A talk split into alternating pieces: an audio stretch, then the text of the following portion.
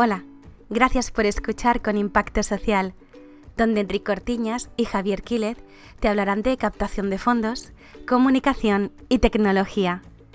¿Piensas en otras cosas que ayudarían a tu ONG en el día a día? Puedes escribirnos en tecnologiasolidaria.org barra contactar. En el episodio de hoy hemos invitado a Dani Julia. Él es el director de la Asociación y Fundación Reír y con él hablaremos de innovación y adaptación en tiempos excepcionales. Dani, gracias por la entrevista. A vosotros. Y si te parece, empezamos con la primera pregunta. Para que te conozcamos un poquito mejor, ¿podrías compartir con nosotros cuál ha sido tu experiencia profesional hasta el día de hoy?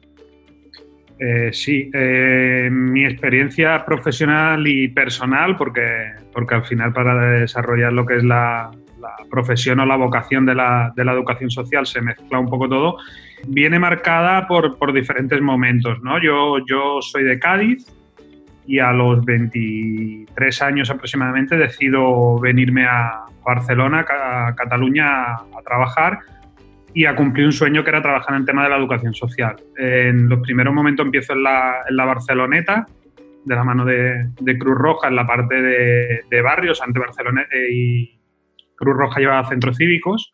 Yo estuve incorporado en el centro cívico de la Barceloneta y de, ahí pasé al equipo de educadores de, de calle de Ciudad Bella. Al 2003 aproximadamente me fui a trabajar a un centro residencial de menores, al Montseny, y a los dos meses eh, era el director del centro y fui durante bastante tiempo el director de centros de menores más joven de, de Cataluña.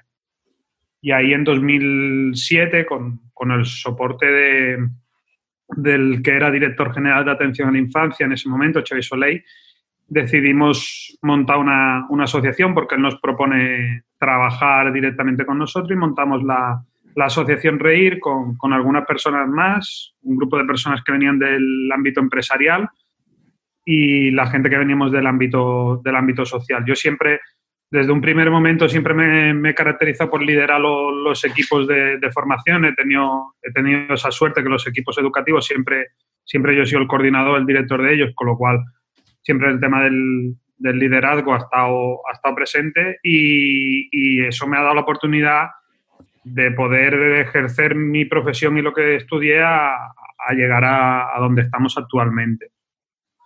Nos, Dani, ya que introduces eh, el trabajo de la, de la, asociación y de la fundación, ¿nos puedes explicar un poco cuál es vuestra misión y cuál es el trabajo que hacéis cada día? Nosotros hemos ido cambiando la misión, no, no el fondo, pero sí la forma. Os explico un poco a qué me refiero con esto. ¿no? Es la, la suerte de ser una entidad pequeña, mediana, una entidad donde la junta directiva y en este caso también la, fundación, los patronos, somos las mismas personas que estamos en el día a día de, de la entidad y, eso nos da, nos da margen de, movimiento bastante rápido. Nosotros nacemos con un objetivo que es trabajar por la infancia, adolescencia y jóvenes en riesgo de exclusión. Venimos del mundo de la, de la protección a la infancia, de, los CRAES, de los centros de menores, y nacemos con, con, un primer proyecto debajo del brazo que era un CRAE. ¿no?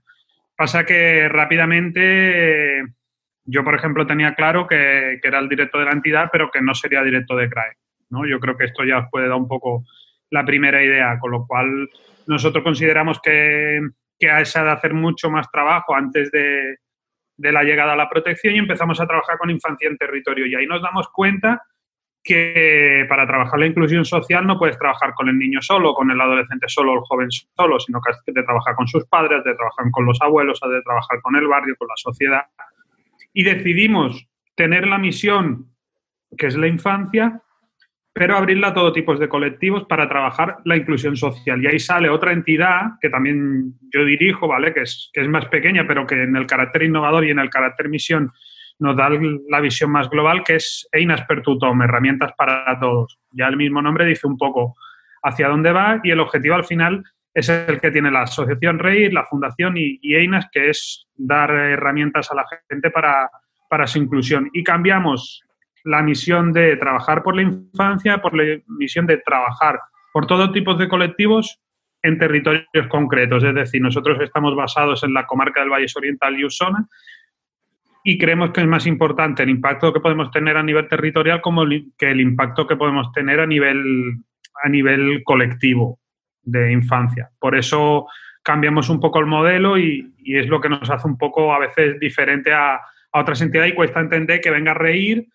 y lleve un proyecto de mujeres maltratadas, un proyecto de gente mayor, infancia y cursos de formación. ¿No? Es como, bueno, esta gente que hace de todo, esta gente hace de todo, pero en un territorio concreto. Porque tengo al hijo en el espacio infantil, a la madre en el espacio de formación o en el piso de atención a la mujer maltratada y a la abuela la estoy siguiendo vía online en el tema de, gente mayor. Dar una visión inclusiva. Por eso te digo que la misión es, nace con un objetivo y va, y va girando en estos 12 años, ha ido, ha ido cambiando. Trabajáis en un territorio localizado, supongo que es por donde eh, surge este territorio, donde os habéis fundado, donde tenéis más contacto, supongo. Sí, tenemos, a ver, nosotros en principio nuestro, nuestro territorio es el Valle Oriental y Usona, que son dos comarcas cerca de, Barcelona, del área metropolitana, media hora, una hora de, distancia Barcelona, dirección Gerona. Eh, pero hay como dos ideas, ¿vale? Nosotros este es nuestro territorio, esta es nuestra misión, pero si nos llaman de Figueras, como nos han llamado para llevar un tema de participación infantil, si nos llaman de Terras de Lebra para hacer una supervisión de un proyecto, si nos llaman de Torrejón de Ardoz para que les montemos un proyecto, nos desplazamos, pero no sale de nosotros ir hacia, hacia afuera. Si tú vienes a buscarnos, nosotros vamos, ¿no? Si tú nos fichas, nosotros vamos, pero nosotros en principio tenemos claro que el impacto nuestro queremos que sea territorial. Ya hay muchas entidades en Barcelona ciudad, en las grandes ciudades de alrededor de Barcelona, Hospitalet, Cornellá, que están haciendo un trabajo brutal y, de mucha calidad, entidades que consideramos amigas nuestras, incluso en el, en el Valle Occidental.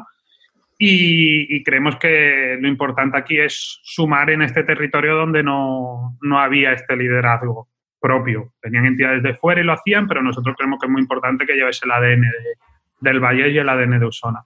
Eh, Dani, concretando en uno de los proyectos en los que trabajáis actualmente, el de brecha digital, ¿esta es una necesidad que teníais ya detectada de antes o ha surgido a raíz de la crisis del COVID? Nosotros el tema de la brecha digital era algo que siempre habíamos tenido, claro, pero que claro, no estaba en el punto uno de la necesidad.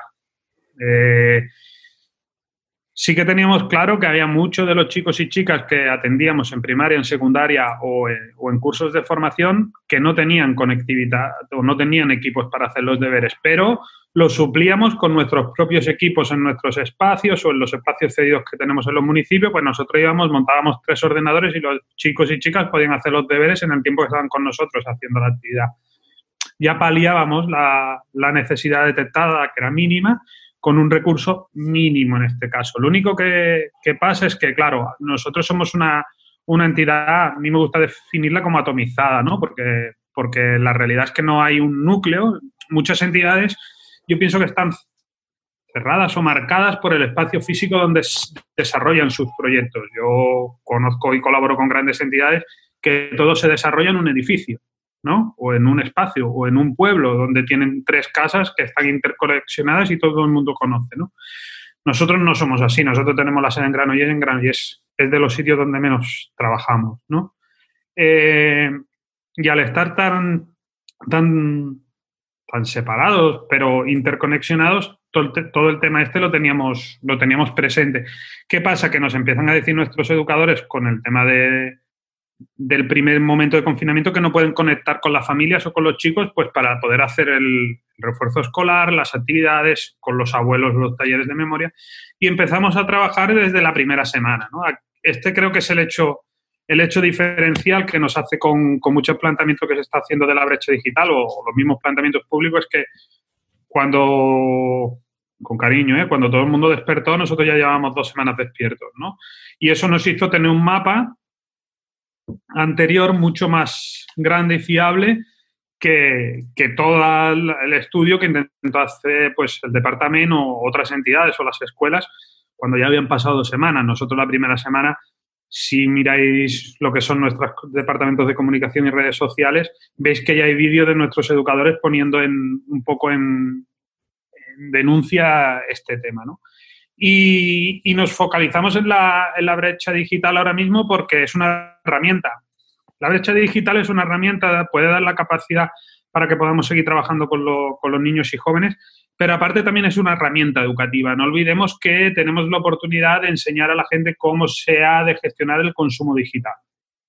¿Vale? Si yo te doy un equipo, pero tú haces un mal uso del equipo, eh, pues es como si te doy una ayuda económica para que compres comida y en vez de comprar comida de primera necesidad compras alcohol.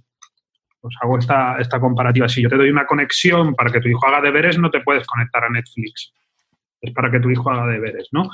Entonces, creemos que es el... Nosotros siempre intentamos subir un escaloncito más de lo que es la ayuda e ir a, a este carácter innovador que comentabais al principio, donde la innovación está en el día a día y la innovación es eh, coger lo que todo el mundo hace, intentar darle una vuelta de tuerca para que el resultado sea, mm, yo no diré mejor porque quedaría un poco, un poco fuera de, tono, pero sí diferente, ¿no? Y, el objetivo es que el resultado de las acciones de RIR siempre sean un poco diferentes a, a la realidad. Por eso el tema de la brecha digital se detecta pronto y eso nos da la oportunidad, al detectarlo pronto, poderlo trabajar de, una manera diferente. Nosotros, por ejemplo, cedemos equipos con un contrato de buen uso que no se centra solo en el buen uso físico, es decir, que no rompan el equipo, sino en el buen uso de que si un profe nos avisa de que un niño durante una semana no se ha conectado con esos equipos que estamos cediendo, se habla con la familia y si esto se reproduce por dos veces,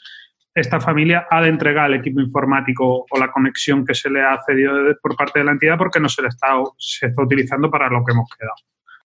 Mm, hablando de esta forma de organizaros que, que, nos cuentas, Dani, y que creo que tiene mucho de innovador y aparte mucho de eficiente. Eh, ¿cómo, organizáis este trabajo de los equipos? Supongo que tenéis algunas personas contratadas en, la entidad y, personas voluntarias. Eh, hablabas de los educadores. Eh, ¿Cómo os organizáis de esta forma en remoto y cada uno desde su casa, digamos? ahora con el COVID más o menos todo el mundo se ha visto obligado a teletrabajar en mejores situaciones o condiciones mejores o peores. Vosotros que ya lo estabais haciendo, ¿cómo os organizáis internamente para no perder el hilo y estar al, día de todo lo que pasa en la, en la entidad? Nosotros, la, organización es piramidal, pero es flexible. Os explico un poco qué quiere decir esto. Esto lo que quiere decir es que debajo mía tengo la, jefa de, de, proyecto y después las coordinadoras de territorio. Nosotros eh, lo que tenemos claro es que, como os decía antes, va un poco ligado al, planteamiento inicial que os comentaba de, que nosotros no estamos dedicados a un colectivo, sino a un territorio. Nosotros, en otras entidades, pues está el referente de infancia, el referente de adolescente, el referente de educación, el referente de personas mayores. Nosotros está el referente de Granollers, el referente de Canovellas, el referente de Montornés. Es decir, los coordinadores, que son la gente que está en el escalón de, debajo mía, ¿vale? Que trabajamos en el día a día y no hay escalones, os lo explico para que os organicéis, pero somos, somos lineales a la hora de, trabajar. Eh, y yo soy referente de algunos territorios, de Cardedeu, de Ginás, ¿vale? Eh, lo que hacemos es trabajar todo el municipio, todos los colectivos de un mismo municipio. Esto nos hace que de cara al municipio, de cara a la administración local o a los interlocutores del, pueblo o de la ciudad, es mucho más fácil porque saben que pase lo que pase en tal pueblo, tienen que llamar a Carol, a Mónica o a Lorena, a quien sea el referente de ese territorio o a mí. No hace falta de, ostras, eres de infancia, eres de adolescencia. Eso hace que el, que, el canal por parte del municipio sea unidireccional y esto lo respetamos mucho.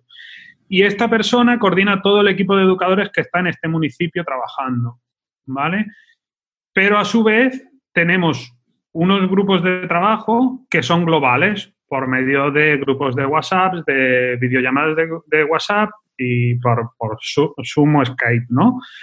Todo el mundo tiene correo electrónico de la, de la, entidad, correo corporativo, todo el mundo tiene Drive, todo el mundo tiene Google for Non-Proof Feeds para poder organizar su, su tarea de gestión. En nuestra entidad no existen los ordenadores de sobremesa para los, profesionales. También, perdonad que no lo he dicho antes, que me lo comentabas. Nosotros somos una entidad caracterizada también por ser una gran mayoría de personas profesionales, gente que, trabajamos de, esto. Tenemos un grupo de voluntarios que, colaboran con nosotros, pero el gran grupo es profesional porque el modelo que implementamos es más parecido al de la empresa social que genera servicios que, el de la ONG que organiza proyectos a nivel caridad, ¿vale? Eh, o, de, voluntariado. ¿Vale? ¿Qué pasa? Que nosotros esto, pues, tiene sus pros y sus contras, ¿vale? El pro, el, pro es que tienes una organización mucho más estable, fiable y puedes exigirle más porque al final es un profesional que tiene una remuneración económica y el contra pues son los costes y los presupuestos que tiene la entidad que a veces dan miedo cada final de mes cuando se han de pagar se han de pagar nóminas, ¿no?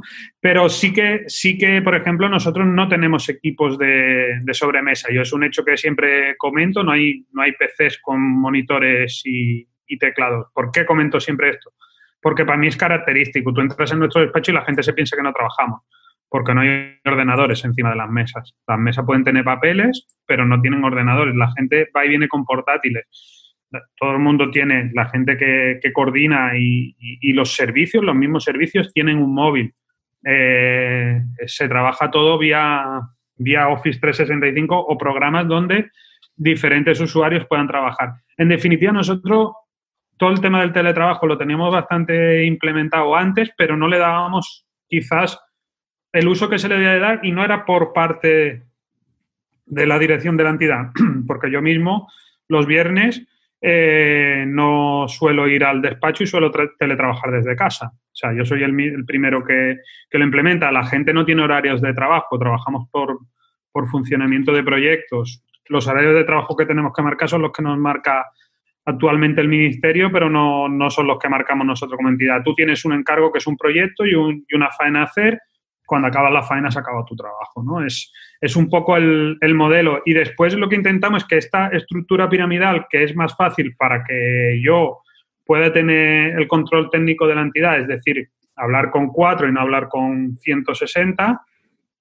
también es irreal y es algo que hemos recuperado en este tiempo del COVID, que es eh, poder hacer grupos lineales, grupos de, WhatsApp o Telegram, donde con el subtítulo o la idea de banco de recursos donde mandamos información para que los educadores puedan ir, trabajando, puedan ir innovando, puedan ir compartiendo con las familias, también se establece un canal donde se desmonta estos escalones de dirección, coordinación de territorio, educadores, porque yo también estoy en ese grupo y también interacciono, ¿no?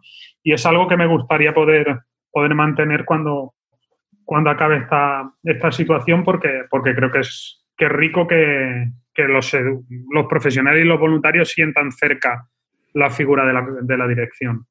Dani, de todas estas herramientas que utilizáis para teletrabajar, estar en contacto, ¿con cuál te quedarías? O sea, ¿cuál sería la imprescindible para reír, en el, para ser efectivos en vuestro día a día y en vuestra misión? Lo más básico es lo que hoy en día es básico para todos, que es el, WhatsApp en este caso, ¿no? Es, es la herramienta más rápida de, conexión, tanto por conversación como por, videollamada. Yo personalmente creo que Google for Non-Profits eh, nos da unas herramientas a, a, las entidades no lucrativas brutales que no sabemos utilizar. Yo el primero, ya sabéis que soy un poco analfabeto digital, lo intento, pero, pero me cuesta muchísimo. Eh, y creo que la tenemos utilizada a un 5% si la tenemos como mucho. O sea, eh, nos, da, nos da muchísimas posibilidades, tanto en gestión interna como en, visibilidad, captación de fondos, etcétera, que no, no, tenemos ni idea y que es uno de los grandes retos que siempre se quedan encima de la mesa porque el día a día no te deja, no te deja trabajarlo, pero pero creo que es una herramienta fundamental que, Google nos pone en manos a, las entidades de manera gratuita y, sin límite y yo creo que es súper interesante. Eh, Dani, sabemos que Reír es una entidad que destaca por su buena comunicación. Y ese es un aspecto que eh, siempre preocupa a muchas entidades. ¿Qué, aprendizajes, qué cosas le, eh, le, podrías trasladar a, una, otras entidades que podrían, para mejorar su comunicación? ¿Qué, cosas destacarías? Yo destacaría, para empezar, creérselo, ¿vale? no es una obligación comunicar, es algo que tiene que estar en el ADN de la entidad y forma parte de nuestra misión también. Si yo no visibilizo el estado de la sociedad actual, tampoco estoy cumpliendo con mi obligación como entidad social o la obligación que tengo hacia la sociedad. Está claro que, que muchas entidades, y yo que a nivel profesional he auditado algunas entidades en tema de, comunicación, etcétera, eh, muchas entidades la ven como un gasto. Eh, yo considero que es una inversión y forma parte de una inversión en la estructura, igual que forma parte mi sueldo o mi servicio, está la figura de, de Jauma, que es nuestro jefe de comunicación y que es eh, impepinable que lo necesito en el día a día, no a como lo tengo, sino a mucho más, ¿no? Porque, porque es nuestra obligación visibilizar, pero, pero desde dentro, sintiéndolo desde dentro. Otra parte muy importante es que quien visibilice conozca realmente lo que hacemos tocándolo, ¿no? Eh, el otro día en la, mesa redonda que me disteis oportunidad de, participar, hablábamos de, entidades que hablaban de que el de comunicación había de asistir a los proyectos y como uno más, pues ayudar como cualquier voluntario en, esa acción. Eso es básico, básico, porque, porque yo creo que para comunicar, como vosotros también habéis comentado en algún momento en alguna de vuestras, de vuestras aportaciones, se comunica con alma, ¿no? Y, la alma eh, la pones cuando conoces. Yo, por ejemplo, tengo claro un tema y es que si la persona, yo tengo una persona de comunicación que, es la que nos lleva todo el tema de comunicación, redes sociales, notas de prensa, etcétera. Yo tengo todas las altas de todas las redes sociales, blogs, webs, etcétera, como él llevo el mismo seguimiento que él. Esta mañana estaba viendo cómo iba en el tema de visitas, cómo iba el tema de, cuánta gente nos estaba siguiendo desde, desde el COVID hasta ahora. Para mí forma parte del día a día el seguimiento de, la comunicación. Y si el de la comunicación, Jauma, tiene vacaciones o por motivos personales no puede comunicar, que nos, va, nos pasó la primera semana del, del COVID por temas personales, la asumo yo directamente. ¿Vale? Yo creo que si el de dirección asume la, comunicación, también nos da un poco el input de, la importancia que le damos a la comunicación en la entidad. Mm, creemos que es indispensable, podríamos decir, esta semana no comunicamos. Esta semana sí se comunica y lo asumo yo y yo asumo la responsabilidad porque es un reto y una, y, son nuestros, al final son nuestras palabras, ¿no? Eh, son, es nuestro mensaje y tiene que ir bien, bien hecho. Nosotros Intentamos innovar también mucho en el tema de comunicación. Desde un primer momento trabajamos mucho las redes sociales, el blog. Ahora hemos abierto un live en Instagram los martes y los jueves donde eh, a nivel universal yo hice uno de violencia filoparental el martes. Ayer hicimos uno de tolerancia a la frustración para niños en temas de confinamiento. Intentamos, como hace todo el mundo, ¿no? Hoy, porque también es verdad que lo hemos hablado que, que en este tiempo del COVID todo el mundo se ha intentado digitalizar, ¿no? Pero nosotros ya es como algo que tenemos más interiorizado y una entidad pequeñita como somos nosotros, que tiene más de 6.000 seguidores en lo que son sus redes sociales, consideramos que es un, un éxito. Yo añadiendo a esto que decías, Dani, de conocer y este punto de creérselo, yo creo que es muy importante que las personas que trabajan en la comunicación de las organizaciones eh, sientan la misión como, parte o tenga que ver con su sentimiento personal, eh, porque al final no, vendemos una lavadora o, un coche o un teléfono. Eh, comunicamos y expresamos algo que, tiene una incidencia sobre personas, sobre el medio ambiente, sobre la cultura de, una región y, para que eso mueva al público que nos escucha o a nuestros socios o a los voluntarios o a los simpatizantes, si eso no se transpúa en la comunicación, eh, es difícil que se transmita eso. Y yo, por ejemplo, cuando veo algunas campañas de, grandes organizaciones que técnicamente son espectaculares y generan emoción, pero en el fondo no se siente eso, eh, yo creo que es como lanzar un cohete, ¿no? Es, muy visual, pero nos hemos quedado en unos fuegos de artificio, no hemos llegado más allá, ¿no? No sé qué, te, qué piensas de eso, Dani. Eh, totalmente de acuerdo. Yo, por ejemplo, el tema de utilizar imágenes de banco de imágenes me, rompe el alma cuando lo veo en algunas entidades, ¿no? Porque, porque es algo básico, o sea, ya, ya lo vemos en la sociedad hoy en día ¿quién nos hace creer? ¿Quién cree, no? Agafando el símil, nos puede gustar más, o menos de la religión, al final, quien nos da una idea es quien la nos dice que él la vive y nos quiere hacer llegar a, lo que él vive, ¿no? Pues aquí es, es un poco al final. Y yo también, Enrique, estoy súper de acuerdo contigo. Veo campañas de entidades con las que algunas colaboro, trabajo y, estamos en el día a día. Y a veces duele ver cómo se gastan muchísimas energías, dinero y tiempo en, en, comunicaciones que le falta alma, ¿no? Y muchas veces el que tiene el alma mm, comunica súper super rápido, súper bien y te lo transmite, ¿no? Yo, si me permitís, os quiero poner un ejemplo de una persona que es de una gran entidad que también transmite y que yo le tengo mucho cariño porque me abrió la oportunidad de trabajar en este mundo y él es un gran amigo mío y transmite como, como nadie la función de su, de su organización, que es el Enrique Morís de Cruz Roja.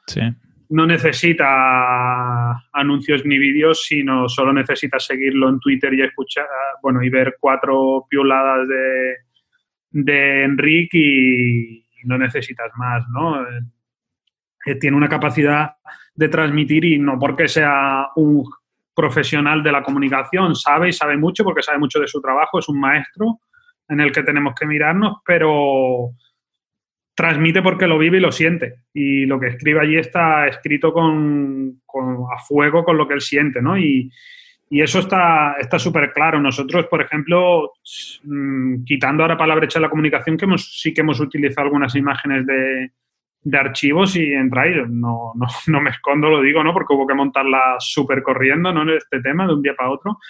Pero nosotros normalmente siempre utilizamos el banco de imágenes propio, como hablábamos el otro día. Yo ahora mismo estamos haciendo una entrega de tema de brecha digital a un centro de refugiados de ordenadores.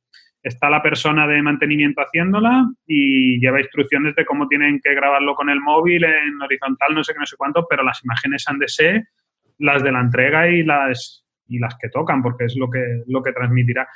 Transmitir no es cuestión de dinero, mm. ¿vale? Es cuestión de lo que tienes dentro si eres capaz de sacarlo. Sí, y a lo mejor atrevernos a, hacer cosas que aunque no sean visualmente perfectas o técnicamente perfectas, pues es mejor un vídeo grabado con un móvil que demuestra el trabajo que se está haciendo porque se ve que es, eh, real, que a lo mejor una megaproducción para ciertos vídeos. Y, y, como complemento también, lo que tú decías de, de Enrique, yo creo que es muy importante dar voz a, las personas de la organización, que a veces también se nos olvida un poco el papel que pueden tener como transmisores de, la función de la, entidad. Sí, tiene un doble riesgo, ¿vale? Que también tenemos que ser conscientes, sobre todo los que estamos liderando entidades, ¿no? Eh, es el tema de identificar a la persona con la, con la entidad, que eso se hace mucho, pero esto ha de ser algo que también sepamos la, gente que estamos dirigiendo entidades cómo, cómo gestionarlo. Yo sé que yo soy el Dani de reír, no lo puedo evitar esto, ¿no? Pero tengo que ser capaz o tengo que hacer un trabajo de que en muchos momentos reír está por encima de la, de la entidad. Tienes razón, Enrique, pero también es un tema que es un tema personal mío, ¿vale? Pero que, siempre veo riesgo, ¿no? Porque yo personalmente soy un profesional de esto y estoy en reír, pero si mañana viene a buscarme X y me interesa el proyecto profesional, pues puede ser sumen ese proyecto, ¿no? Con lo cual, y en ese momento no tiene que estar en riesgo ni la visibilidad, ni la comunicación, ni el impacto de mi entidad.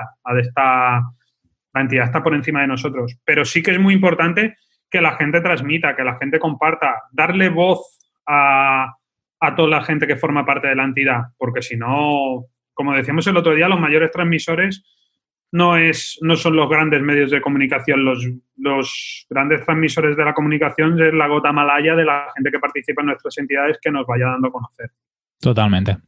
Eh, Dani, uno de los puntos más críticos que todo el proyecto social eh, se encuentra es el tema de la sostenibilidad y captación de fondos. Seguro que con los 12 años de vida de, de Reír, eh, has, probado de todo, habéis hecho de todo. Eh, explícanos, eh, compartiendo un poco vuestras, vuestras lo que habéis visto que funciona mejor. háblanos, por favor, de plataformas, estrategias. ¿Qué le podría recomendar a una pequeña entidad que nos está escuchando? Bien, como tú bien dices, hemos probado de todo y yo os puedo dar una, doble visión, ¿vale?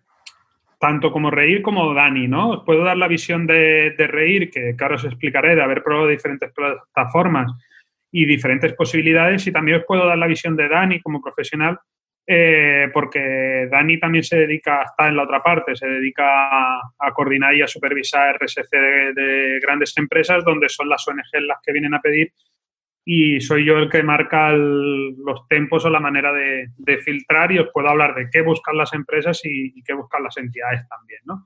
Eh, las entidades, nosotros hemos probado de todo, ¿vale? Desde plataformas de crowdfunding, todas las habidas y por haber, ¿vale? Hubo un momento 2011-2012 que todos conocemos bien donde cualquier con cariño, ¿eh? cualquier chaval que salía de la uni nos abría una plataforma de crowdfunding y nos enviaba un mensaje por Facebook de, oye, ¿podéis colgar una, una un proyecto o una campaña en mi, en mi plataforma de crowdfunding? Y decías, hostia, no puedo tener proyectos en 50 plataformas de crowdfunding porque al final esto es como un tiro al plato, ¿no? Voy tirando, voy tirando, pero no acierto con ninguno, ¿no? Eh, muchas eran prácticamente iguales, ¿no? Eh, pues todo el tema de de los 40 días, la recompensa, ¿no? Lo que se tiene que hacer muy claro es, primero, estudiar qué proyecto vamos a presentar. No se puede presentar por presentar, ¿vale? Lo que se tiene que presentar tiene que estar trabajado. Yo no me puedo sentar ahora mismo en mi ordenador y colgar una campaña de micromecenazgo, porque seguramente cuando la vea colgada diga, mm, esto no sirve, porque esto no llega, porque esto no impacta, porque esto no transmite y porque lo que quería decir no lo he dicho se tienen que trabajar, se tienen que hacer unos documentos previos. Todo el tema que hablábamos ahora, imagen, ¿vale? Tema de contenido audiovisual, se ha de tener trabajado. Y después se ha de tener muy claro una cosa, ¿vale? Pienso yo, es mi opinión personal, es que nadie que, tiene que quedar fuera si quiere aportar. Es decir, yo veo más interesante yo trabajar con una plataforma donde las aportaciones pueden ser pequeñas o periódicas, una plataforma para medianos grandes donantes donde la gente puede ir aportando y una plataforma o un contacto, un correo vía mail o un lo que sea, donde se puede hacer una, una, una donación o una colaboración en material o una que siempre se nos olvida, que es la, el tema del voluntariado profesional. Gente que desde su profesión también nos puede aportar unas horas y, y, darnos todo esto, toda esta visión mucho más global, mucho más, mucho más a 360 grados, yo creo que es la clave. Yo Trabajo con plataformas de micro, micro mecenazgo como Teaming, con un éxito, creemos que bastante bueno, sobre todo ahora, ¿vale? Con el tema de, la brecha digital y esto. Trabajo con otras plataformas, ahora por ejemplo, con el tema de la brecha digital estamos trabajando con, la página del contra coronavirus.org, pero hemos trabajado con Migrano de Arena, con, otros tipos de plataformas y la captación de, de fondos propia.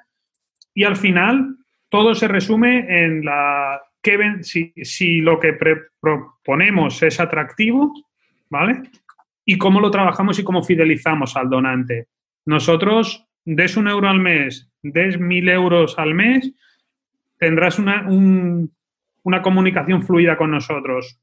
Te enviaremos mensajes de una manera periódica cada 15 días o cada mes, depende de lo que sea cada plataforma. Te explicaremos qué estamos haciendo con tu dinero y me dirás, ¿y qué me vas a explicar de qué haces con un euro ya? Pero explicaré que con los 30 euros de estas 30 personas, pues puedo pagar una red wifi o con los 50 o con los 100 euros de esta plataforma puedo pagar un comedor de un niño. Es, es ser muy claro, muy transparente y, comunicar. ¿Que soy un gran donante? Establecer una comunicación continua. nunca sabes cómo se desarrollará, pero pongámonos en la piel del otro. Yo creo que la clave del éxito de, la captación de fondos es ponernos en la piel del otro y creer que si lo que estamos presentando a una persona, y seamos duros con nosotros mismos, creemos que es fiable y es de éxito.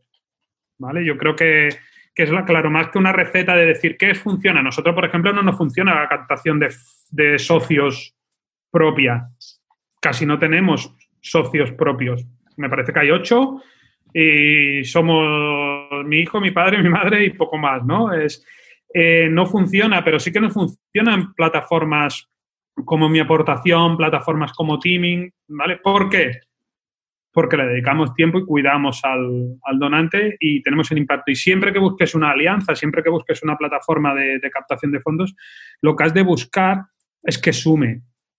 Es un poco egoísta ¿no? este planteamiento, pero si la, campaña, si la plataforma es más potente que tú, tú podrás nutrirte de, de la energía de esta plataforma. Si la plataforma es más pequeña que tú, o es un caso de éxito brutal o es muy difícil que la energía de esta plataforma te, nutra, al menos la experiencia personal de, 12 años. A lo mejor este formato que dices, Dani, que no tenéis socios, también tiene que ver con la manera de la organización y también yo creo que es un cambio en, en la forma en cómo el, formato socio o el concepto socio, eh, yo creo que para generaciones eh, más jóvenes o así eh, va a ser difícil que exista como tal y la gente hará más aportaciones pues a, un objetivo concreto o a una campaña concreta porque sentirá vinculación. La fidelidad creo que en este sentido cambiará un poco, ¿no? Del, yo, por ejemplo, trabajo con algunas organizaciones que tienen pues bastantes socios, pero ves las edades de, esos socios y hay muy pocos que sean menores de 30 años o de 35. Claro, es que todo va en base a, tu población diana, ¿no? En este caso, de tu mensaje, nosotros, si somos una entidad que apuesta por la innovación, por la profesionalización, eh, por un impacto que no es el clásico, nosotros no, no apostamos con respeto ¿eh? a todas, pero, por ejemplo, en el tema de pobreza, respetamos mucho la, privacidad de la persona que recibe la ayuda, ¿no? Nosotros no, no, visitamos, no vienen a visitarnos las personas vulnerables a las que ayudamos, vamos nosotros a visitarlo, con lo cual así conseguimos que, sean, que sean invisibles de cara a otros, porque hay muchas personas que no entran en, los circuitos de, ayuda de las entidades, pues porque no quieren visibilizar su, vulnerabilidad, su pobreza o, su necesidad, ¿no? Con lo cual, es mucho más difícil porque, porque no tienes ese impacto y, y buscas, tienes otro modelo. Nosotros trabajamos mucho por causa concreta, Enrique. Es lo que comentabas tú un poco. Nosotros lo que nos funciona es decir que necesitamos 150 eh, euros para hacerle el supermercado a María, que tiene dos hijos de 3 y 5 años y que necesita que, se le haga un súper a la semana. Mm, dura horas esta necesidad sin cubrirse. Si yo digo necesito un socio para reír, si tú a mí vienes y me dices, necesitas un, hazte socio de reír, te diré, bueno, ¿y qué harás con mis 40 euros al año? Claro. No, lo utilizaré para, no, lo utilizaré para, no me vale. Yo te doy los 40 euros y si me mandas cómo hacemos nosotros la foto del ticket del súper a la persona que te ha dado 40 euros, eso te da una transparencia, un impacto que, que no lo ganarás ni haciendo anuncios en cualquier televisión estatal, ¿no? Es, es un poco el concepto porque es un poco el modelo, el modelo de de entidad más nueva, más diferente, más innovadora, que, paga peajes por un lado, pero por, por, el otro, al menos tenemos la tranquilidad o, el orgullo de, de, ser consecuente con lo que nosotros pensamos y creemos, ¿no? Mira, justamente cuando estabas hablando de este punto final, has lanzado una palabra eh, que yo soy, a mí me gusta mucho, que es innovación. Mm, ¿Cómo crees que una entidad pequeña que no tiene experiencia en hacer cosas diferentes o, el concepto de la innovación le, suena muy alejado y más para grandes organizaciones, cómo pueden empezar a trabajar de forma innovadora? ¿Les puedes dar alguna recomendación? Sí, bueno, nosotros ahora somos pequeños barra medianos, ¿vale? Siempre, nunca sabes si eres pequeño o mediano, muchas veces te sientes pequeño cuando ves que los números no salen y te sientes mediano cuando miras las nóminas, ¿no? O el, impacto, ¿no? De, de, de más de 3.000 personas que llegamos a atender en un año. Eh, nosotros la innovación la hemos tenido siempre clara porque la innovación nuestra viene de, como hablábamos antes de la comunicación y el alma, la innovación viene de la visión profesionalizada que tenemos de, nuestra vocación y, de nuestra profesión. Nosotros consideramos que esto es nuestro, nuestro trabajo y, tenemos unas obligaciones, ¿no? Y nuestra obligación no es, es como el dibujo este del iceberg, ¿no? Que, va, va pasando por LinkedIn, donde se ve la punta que es pequeñita y la parte de dentro que es muy grande, con mucho trabajo, ¿no? Ah, la profesionalización no es solo darle a este súper que decía María y a sus hijos. La innovación es cómo lo detectamos, cómo hacemos el proceso interior, ¿vale? Y, lo que sí que está claro que la, innovación para mí va, va, de la mano a, la apuesta a, a, ser muy coherentes y muy escrupulosos con nuestro trabajo. Y una de las grandes eh, faltas que tiene nuestra, nuestra profesión o nuestro sector y, que es un gran reto y que se va trabajando, pero se ha de trabajar mucho más, sobre todo en entidades pequeñas, es el tema del impacto, la medición del impacto. ¿no? Eh, va todo ligado. Hablábamos de la comunicación. En la comunicación lo que más comunica es el impacto. Si yo ahora salgo en cualquier medio de comunicación y digo que hemos repartido más de 1.500 equipos de informática con el tema de la brecha digital, esto tiene un impacto si yo salgo y digo que hemos repartido muchos equipos a muchas familias que lo necesitan, el impacto es muy diferente porque no, está eh, cuantificado, no, no tiene el mismo peso. Es uno de los grandes problemas de, las entidades, ¿no? Que hablamos de, hacer mucho bien, del buenismo, ¿no? De lo bueno que somos y lo bien que hacemos las cosas, pero después no tenemos datos. Igual que el científico recoge, recoge mediciones y tiene un cuaderno al lado de, de su ordenador donde va tomando las notas y después la pasa limpio y hace la memoria, etcétera, mm, las entidades lo hemos de hacer. En las entidades pequeñas brilla por su ausencia, lo digo desde la parte de, gestor de RSC de empresas, brilla por su ausencia eh, las memorias. Y las memorias que te llegan, mm, muchas de ellas eh, no tienen medidas de impacto ¿no? o no está cuantificado cuánta gente atiende o si atiende a 800 personas, ¿qué ha hecho con, con estas 800 personas? No, ha atendido 800 personas y le ha ayudado dando alimentos, pagando suministros y dando productos de higiene. No me sirve. ¿Cuánta gente has ayudado dando alimentos? ¿Cuánta gente has ayudado pagando suministros?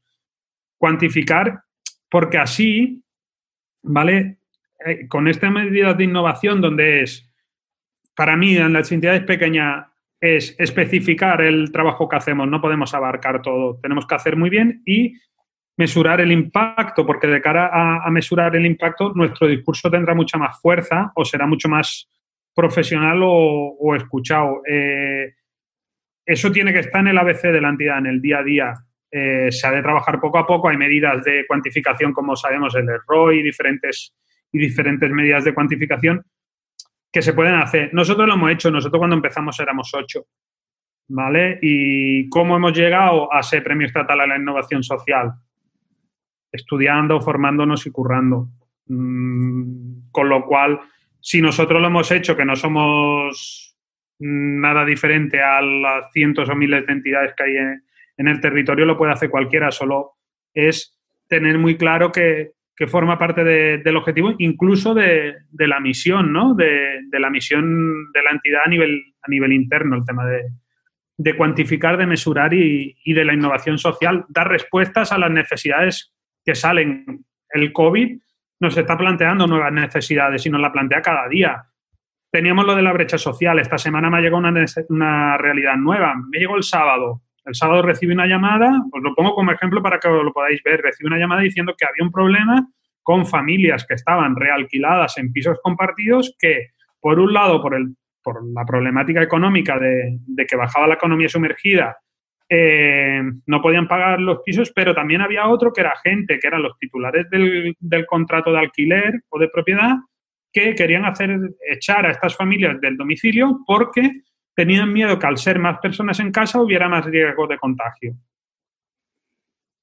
¿Cuál es la medida de innovación? Gestionamos, empezamos a hablar con todos los municipios de las comarcas a ver que nos digan realmente si esto es una necesidad puntual, que, recibo la llamada el sábado desde, desde, servicios de la Generalitat o es, eh, si es una necesidad real en este territorio, se cuantifica y por el otro lado si lo que estamos buscando es alojamiento, busquemos alojamiento. Empezamos en conversaciones con hoteles, con diferentes recursos asistenciales que ahora mismo están cerrados. Unimos la necesidad con las respuestas e intentamos buscar solución. Al final, eso es innovación, pienso.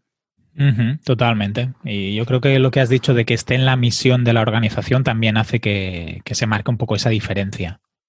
Sí, sí, es, es, básico. O sea, si no lo tienes eh, interiorizado, no lo tienes grabado en tu, en tu forma de proceder diaria, es bastante complicado innovar porque, bueno, pues porque muchas veces la maquinaria y los engranajes de las entidades no te dejarán meter este mensaje de, la innovación o, esta, o este concepto. Si lo tenemos interiorizado de que no somos una estructura fija, sino que somos una estructura maleable dependiendo de lo que nos va llegando, la innovación es mucho más fácil. Eh, Dani, como última pregunta de la entrevista, antes de, despedirnos, nos gustaría que nos eh, nominases a próximo invitado, a de los próximos invitados. ¿A qué persona de otra entidad te gustaría que invitáramos al podcast?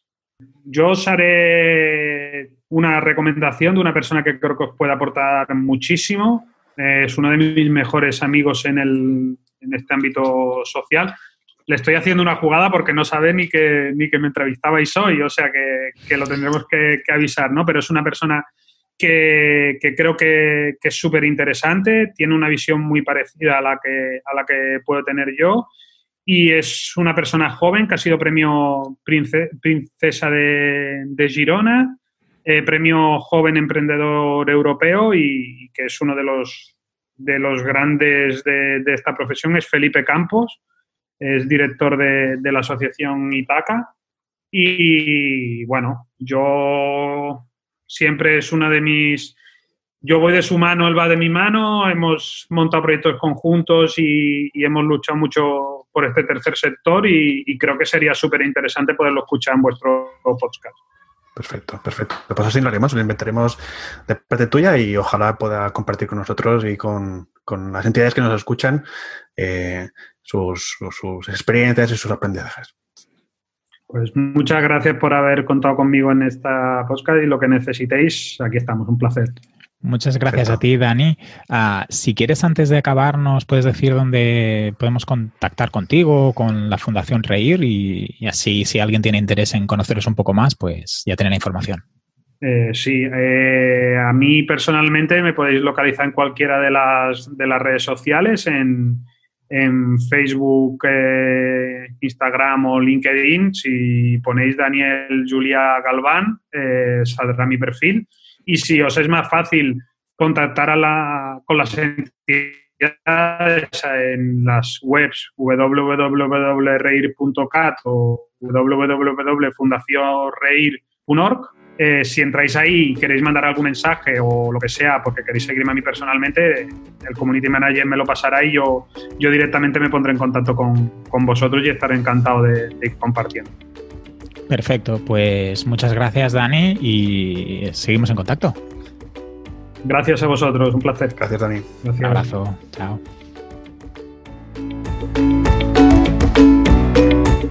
Este es un podcast de la asociación Más Impacto, una ONG que promueve el uso de la tecnología en el tercer sector y acompaña a entidades que quieran dar el paso en su transformación digital. Javier es consultor de Facebook Fundraising en javierquilez.es y Enric, consultor para ONGs en enriccortiñas.com. ¿Tienes alguna pregunta que quieras que respondamos en el próximo episodio o alguna sugerencia?